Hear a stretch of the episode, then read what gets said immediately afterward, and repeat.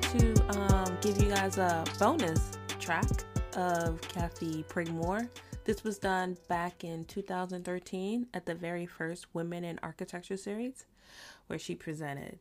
Now I need to warn you about this audio. So it's originally uh, I recorded the presentation. So if you want to see the presentation, just click on archispolly.online and you can see the presentation.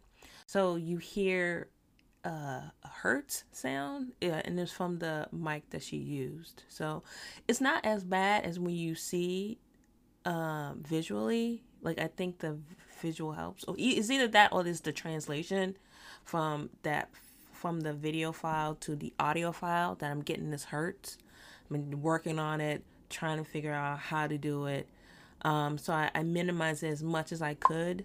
So you just need to um, just be aware of that. So if you hear that like this high pitched noise, uh, I, I tried my best. I tried my best. But again, go to arch is archispolly.online and the um, video is right there. Or I click a link to the video. I can't remember what I did, but you can see the video. So um, here you go. Hello, everybody. Hello. I see the AIA Nova women in the back and some on the side. So um, welcome to everyone. Uh, this is one of my favorite topics, talking about myself. um, um, but you'll see um, uh, that I actually spent a, a lot of time um, with these issues and dealing with work-life uh, balance.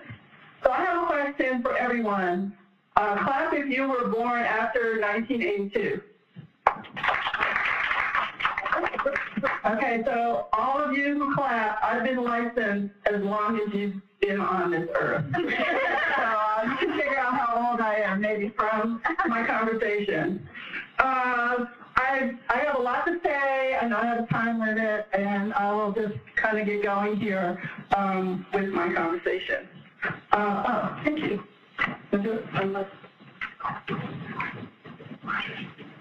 Oh. So I've been um, doing, uh, talking about women and uh, work-life balance for uh, a little bit, about five years actually. I've been um, doing some activities with African American women and just a little bit of history while the slide comes up. I, um, when I was licensed in 1981, or oh, I took the exam in 81, but um, I didn't actually get my license until 82. I was the uh, 20th African American woman licensed in the United States. So if you think about how few women there are, um, and it was a surprise to me, but that really has a lot to do with how come I'm active in the profession still, because we still need a lot of women to be in the profession and to be active and to be successful. So work-life balance needs a lot of things to to everyone. Um, everyone has their own issues, their own challenges, and everyone's going to have their own way of working through architecture and their own way of seeking balance in the profession. Some of us have other things that we deal with. Uh, as I was coming through the profession, race and gender, my age was a big factor actually for a lot of my career, how young I was while I was doing some of the things I was doing um, socioeconomic status, uh, what country club do you belong to or do your parents belong to. There's a lot of things that impact um, your uh, work-life balance. Uh, I just want to mention, uh, last night I was at an AIA function in Thom Mayne. We see the gold medal, and I was so proud because he actually acknowledged his wife, who he's been married to for 31 years, and they're partners. And just to have him in the forum of the AIA giving credit to her for his winning the gold medal, I thought was, uh, you know, it's a good, he's a good role model, great role model for all the men that were in the room. And we need more people like him to support what we do. So I, I framed my discussion uh, with some images, and some dates that are kind of important to me. Uh, in 1965, I moved to this area. I basically lived in this area right south of um, Arlington Potomac Yard is right here. I work here on King Street. My first job was over here, also on King Street. And um, one of the things that really framed my progression to the profession started when I was in eighth grade, and I started actually studying architecture when I was very young at a library right here. So you see, my universe is relatively small, but I've been able to um, do a lot within that framework. Then um, I also was very fortunate to have a, my first job actually before I started architecture school was with the city of Alexandria. And again, this was this was a opportunity for me to actually um, figure out that I could do something that the men that I was working were working with um, respected me and so forth. So I, by coincidence, I had the opportunity to design this park, which is in the city of Alexandria, uh, when between uh, my graduating from high school and my entering architecture school. And one of the things that did for me um, was help me uh, realize I could basically do anything. I didn't know about all these things that were going to come afterwards, but it was really important for me as I went along through my career to know that there are some men out there who do support women through this uh, crazy profession. Um, so I went on to architecture school. I went to Rensselaer and uh, had a great time there. I loved it. And one summer, this is a story. I'm going to be telling some stories. Um, one summer, I took design one summer at uh, Woods Hole, which is in upstate New York. And I was working on a project, had great design, and my professor told me that it was awful. I needed to start over. And this is like halfway through the summer. So I'm like, I, this is, you know, this is a great design. It's related to the, the terrain and it relates to the forms of the, the earth around the lake and everything. I didn't want to start over. I didn't want to start over. So what did I do? I started over. so we come to the final presentation. And can anyone guess what happened? You like the first design better. Huh? You like the first one? No. What happened was one of his best boys presented my original project. Oh. So that was the, le- the lesson I learned there was, you know, really stick to what you want to do um, with your life, with your design, with your career. And that's the other lesson I learned is that people in authority don't always have your best interest in mind and that you really have to take ownership of your career, your education, and, um, you know, make the best of it with the resources that you can find. And they're not always the resources that you think they should be, your professors, your boss, or whatever. So that was a lesson I learned. It was a really hard lesson. And It is something, again, it's one of those moments that really made an impact on me and my work-life balance. The other thing I learned in architecture school is you didn't have to stay up all night to um, work on your project. So I ended up having a good time. Um, you know, architecture school, I knew I wasn't a designer. I wasn't the faculty's favorite student. I figured that out early. And it really actually made me have a good academic experience without trying to, um, you know, stand to the wishes of the professors, which is hard to do when you're a student. So I have Chris. Um, you know, when you're looking at work-life balance as a woman, I really encourage you to get all of the credentials that you feel you may need to get. Get it, in my, from my perspective, get them as soon as you can. Um, you know, if you have to work and go to school, which one of my daughters is, I have two grown daughters now, um, work and go to school. Get that foundation that you need and that you want for your career. Try to um, talk to people and figure out what you may want to do and how you can achieve that. So it was really important for me to have a great foundation and to um, so that I could use that as I went through my um, professional development to fall back on. Um, so, so we're up to 1985. You see the little numbers in the corner. Um, 1985 was the year I um, I got married. Um, actually, I got engaged. We got married in 1986, but the photo is actually from uh, about 1985. I actually met my husband. Someone in the room actually works with my, my ex-husband. He's a fantastic superintendent. Um, and we have two beautiful children. And uh, this was 19, early 1980s was a time of a, another recession. CAD was actually being developed. I was actually the CAD, uh, the CAD manager for this project. If the people in my office knew that, they'd be like, you have got to be kidding. You don't know that. anyway, but it was, again, it was really important for me as a young person to embrace their challenge because they, the um, principal came to me. They said, we have this new technology we were learning, and we want you to be the one that helps the firm um, move through this project. So I was a CAD manager. I learned a lot. I actually met a lot of people because I was able to travel um, early, you know, early in my career to um, take on that challenge. Another thing that I learned during this period of my time uh, this period of my career is C, CYA. CYA, you know what that is? Okay. Um, document everything for, you know, for a lot of reasons. For your professional reasons, um, for your project, as well as for um, your um, things that re relate to human resources, uh, your your um, salaries, benefits, and things like that. Um, part of the reason was we didn't have computers back then to put all this information in, so you really need to keep everything in a um, uh, documented, document everything so that when you have your review, which really didn't happen, but you kind of forced your boss to talk to you every once in a while about a raise. You know, you can you can show him, well, we talked about this last time. This is what we agreed on. This is where we are not.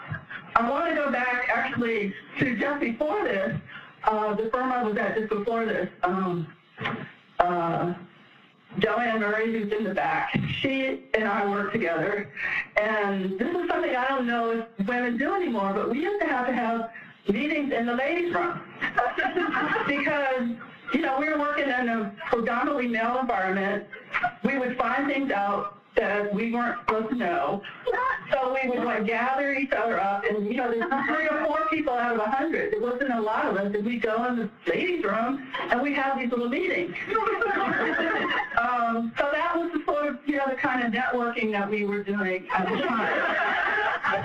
um, you know, but it's really important. I think the lesson is it's really important to know that uh, you, you you need to find people within your organization that you can trust and um, that you can have honest conversations with.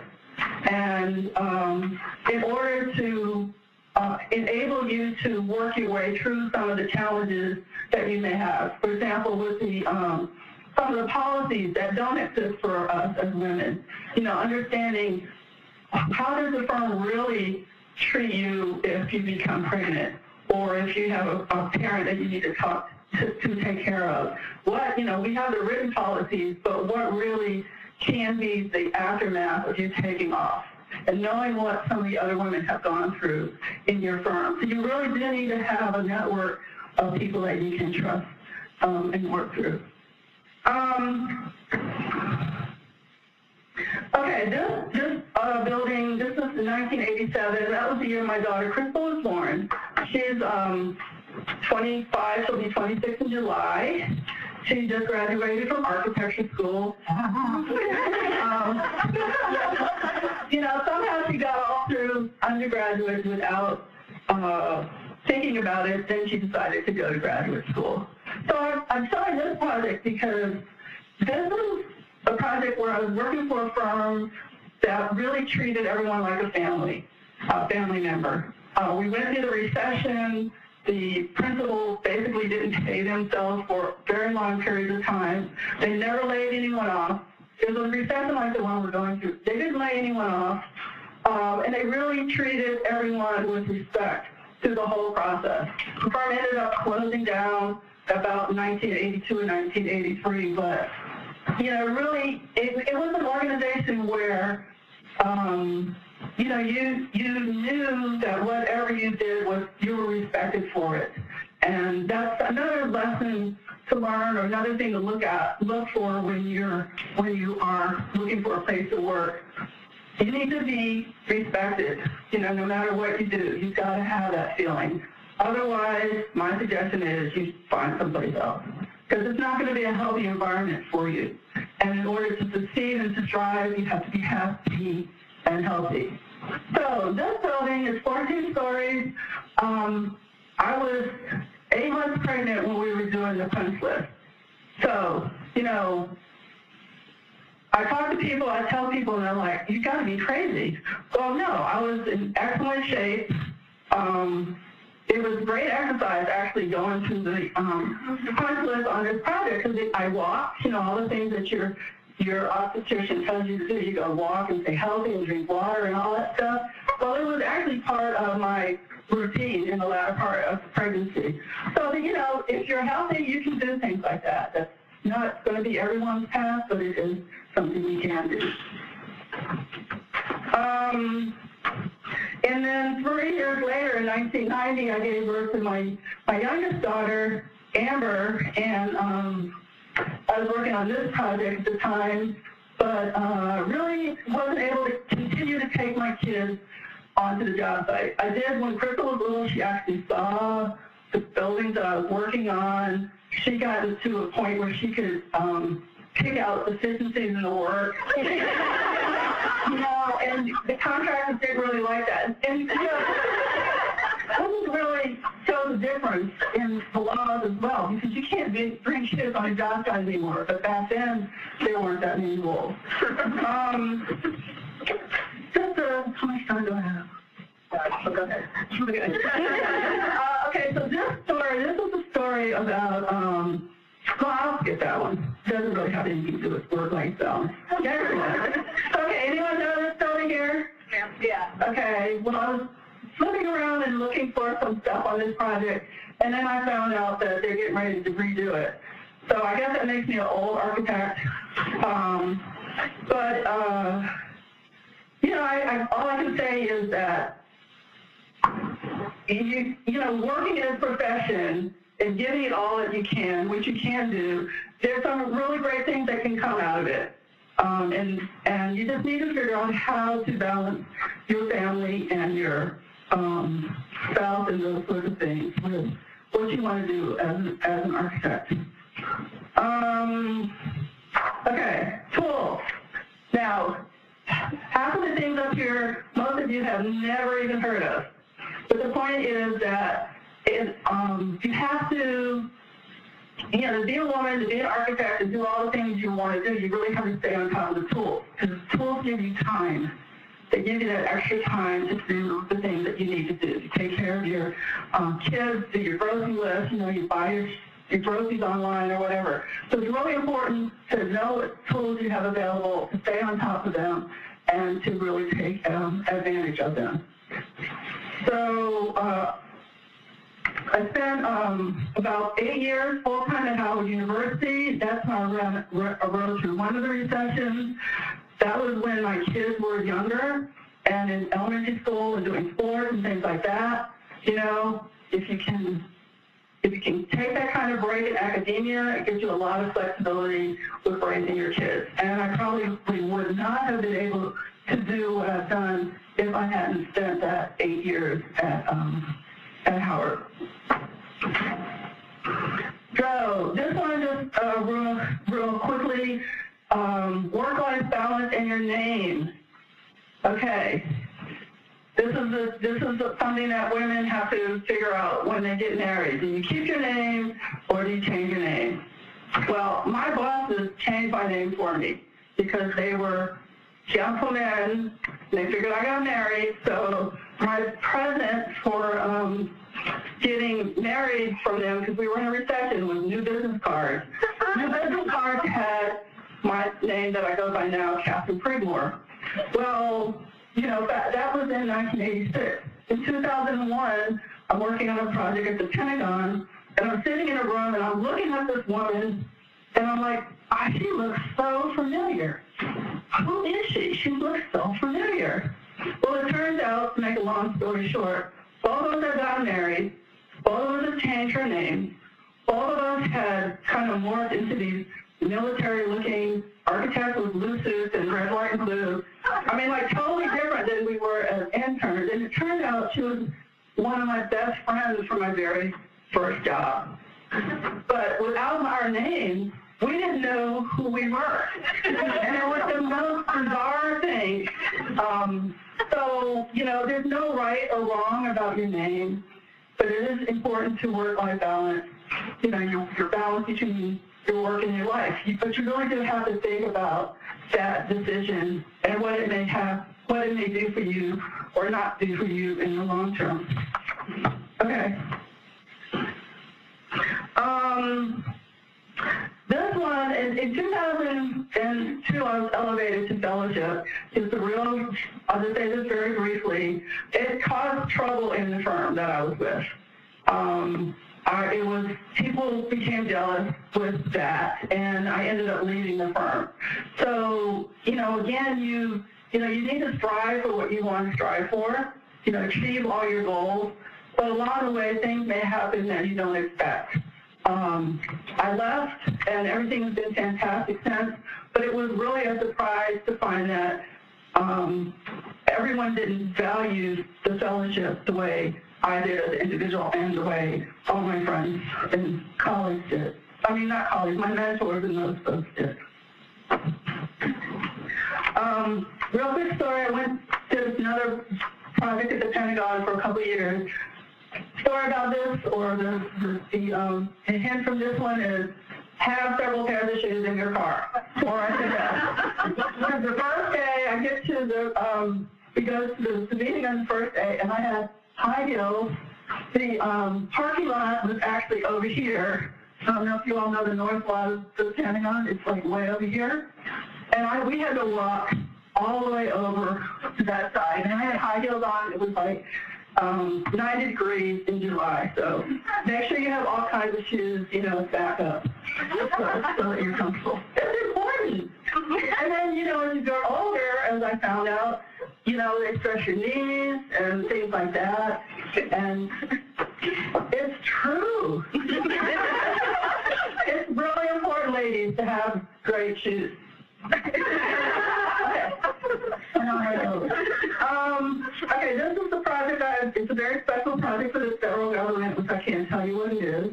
Um, most of the work that I do now, I can't really talk about. But I just wanted to bring this up because just like I'm looking out today and I'm seeing this diverse group of women, this was the first project um, that started construction in 2007, where the workforce was diverse. There were women out in the, you know, in the building working, and they weren't just the people sweeping up and, you know, holding the flag.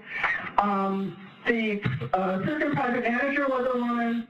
The, the government's representative, client representative was a woman.